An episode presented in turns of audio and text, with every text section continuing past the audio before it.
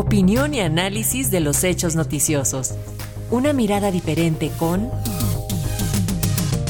Edmé Domínguez. La doctora Edmé Domínguez Reyes, profesora en Relaciones Internacionales y Género en la Universidad de Gotemburgo, analiza la cumbre de líderes de Rusia, Irán y Turquía que tuvo lugar esta semana en Teherán. En esta semana hemos oído noticias diversas sobre la cumbre en Teherán de los jefes supremos de Irán, Rusia y Turquía.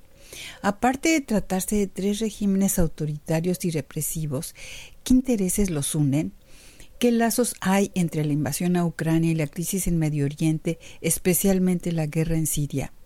Empezando por los intereses comunes. Se trata de países con enormes crisis económicas y sociales. Tanto Irán como Rusia están siendo objeto de sanciones económicas que afectan seriamente sus economías. Turquía no es objeto de sanciones, pero su economía se viene abajo igualmente por presiones inflacionarias y de deuda, además de altos índices de desempleo, lo que alimenta un descontento político creciente.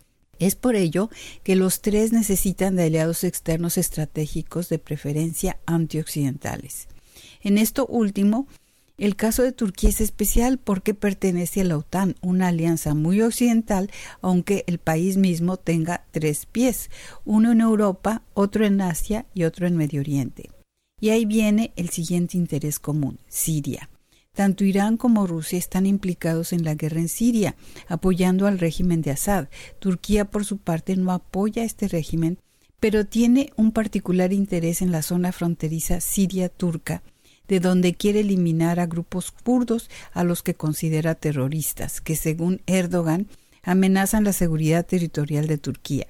Y por lo pronto, Turquía quiere intervenir y controlar esta franja territorial con el pretexto de asegurar el regreso de muchos de los sirios refugiados en Turquía.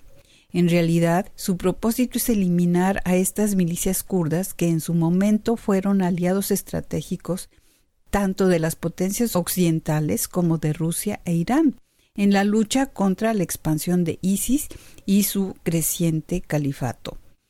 Así que uno de los propósitos de la cumbre para Turquía era asegurarse del visto bueno de Rusia e Irán en esta incursión.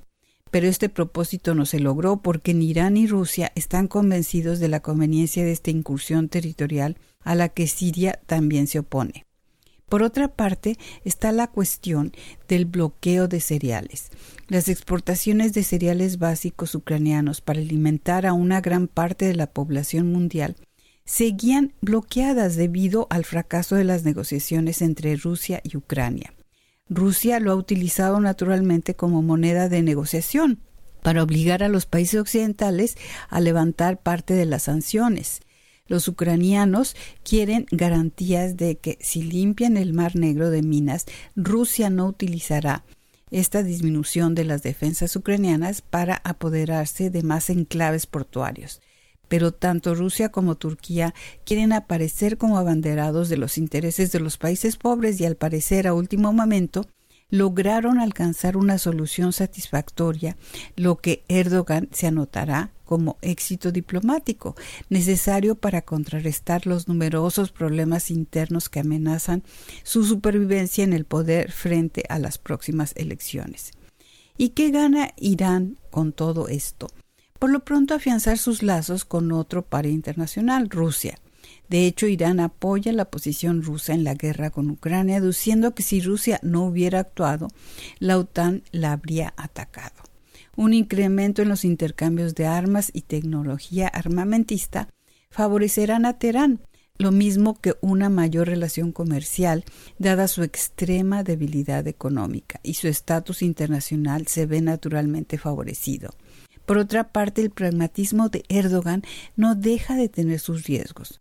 Un acercamiento a Irán desfavorece sus relaciones con Arabia Saudita, con quien ya había empezado a reconciliarse después del asesinato del periodista Khashoggi, por el que el régimen turco culpaba directamente a las más altas esferas sauditas.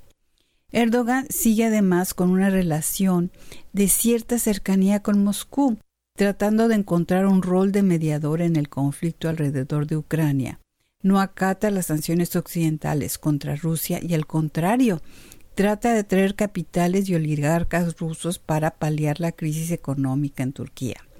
Tan es así que se han pasado reformas legislativas que permiten otorgar la ciudadanía turca de manera express, con una inversión inmobiliaria de medio millón de dólares, a lo que muchos oligarcas rusos se han acogido. Pero además, Turquía sigue vendiendo drones militares a Ucrania, lo que Rusia trata de ignorar. ¿Por qué? Porque Turquía favorece de alguna forma los intereses de Moscú. Ankara es uno de los principales pilares de la OTAN, pero utiliza su poder de veto para perseguir sus intereses de seguridad muy particulares, como la cuestión kurda. Este es el caso del veto puesto a Finlandia y Suecia para ser parte de esta alianza militar. Las principales objeciones de Turquía se referían a los asilados turcos en Finlandia y particularmente en Suecia, y a un embargo de venta de armas por parte de Suecia a Turquía. Si bien se llegó a un acuerdo por el que Erdogan levantó este veto en la pasada cumbre de la OTAN en Madrid, sigue habiendo diferencias de percepción entre Suecia y Turquía de quién puede considerarse como terrorista.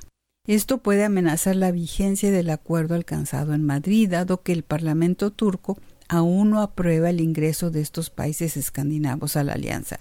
Y esto favorece naturalmente a Moscú, que asiste divertido a estas grietas dentro del bloque enemigo. Es por todo ello que la cumbre de Teherán es significativa, como una muestra de alianzas autoritarias antioccidentales, pero también como un ejemplo de las contradicciones que afectan al bloque militar occidental. En todo caso, la OTAN se revela más y más como una construcción agrietada y muy deficiente en cuanto al componente democrático de sus países miembros. El mejor ejemplo es Turquía. Para Radio Educación desde Suecia les habló Edmé Domínguez Reyes.